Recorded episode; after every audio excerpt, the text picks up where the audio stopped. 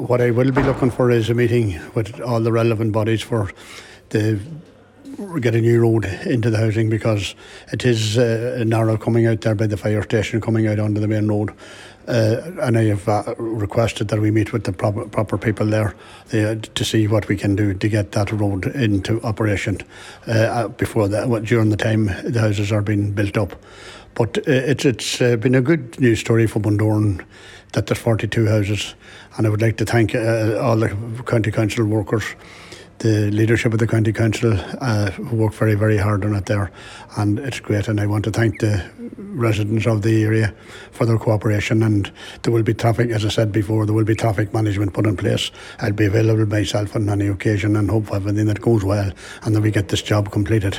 It's an 18 months job I believe and Mike Kelly from Donegal town Glebe contractors, local man, local employment, good for the economy, and hopefully that it will be finished in 18 months, and I have no doubt that it will. It's uh, over 12, almost 13 million of a project, and uh, as I say, a good news story for Bundoran. And houses are important to our community, important to our people, and important to the local area, so that people are housed and housed in a nice and proper fashion. And of course, the meeting that you'll be hoping to have in the new year will just iron out any other small issues that may crop up during the course of the development.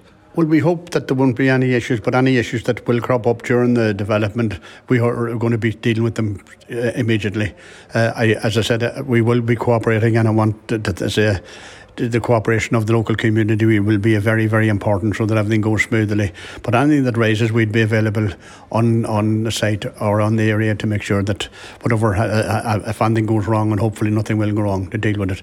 The, what, what I'm talking about is the slip road for the houses when the houses are complete, because it is uh, an area area and there'll be a lot of people all out of their cars. So we, we, we also will be opening up development land there as well. So we'll be killing two birds with one stone. We'll be uh, a development land that can be good for Bundoran for future development and for the people that live in the houses that they have a slip road out onto the main road.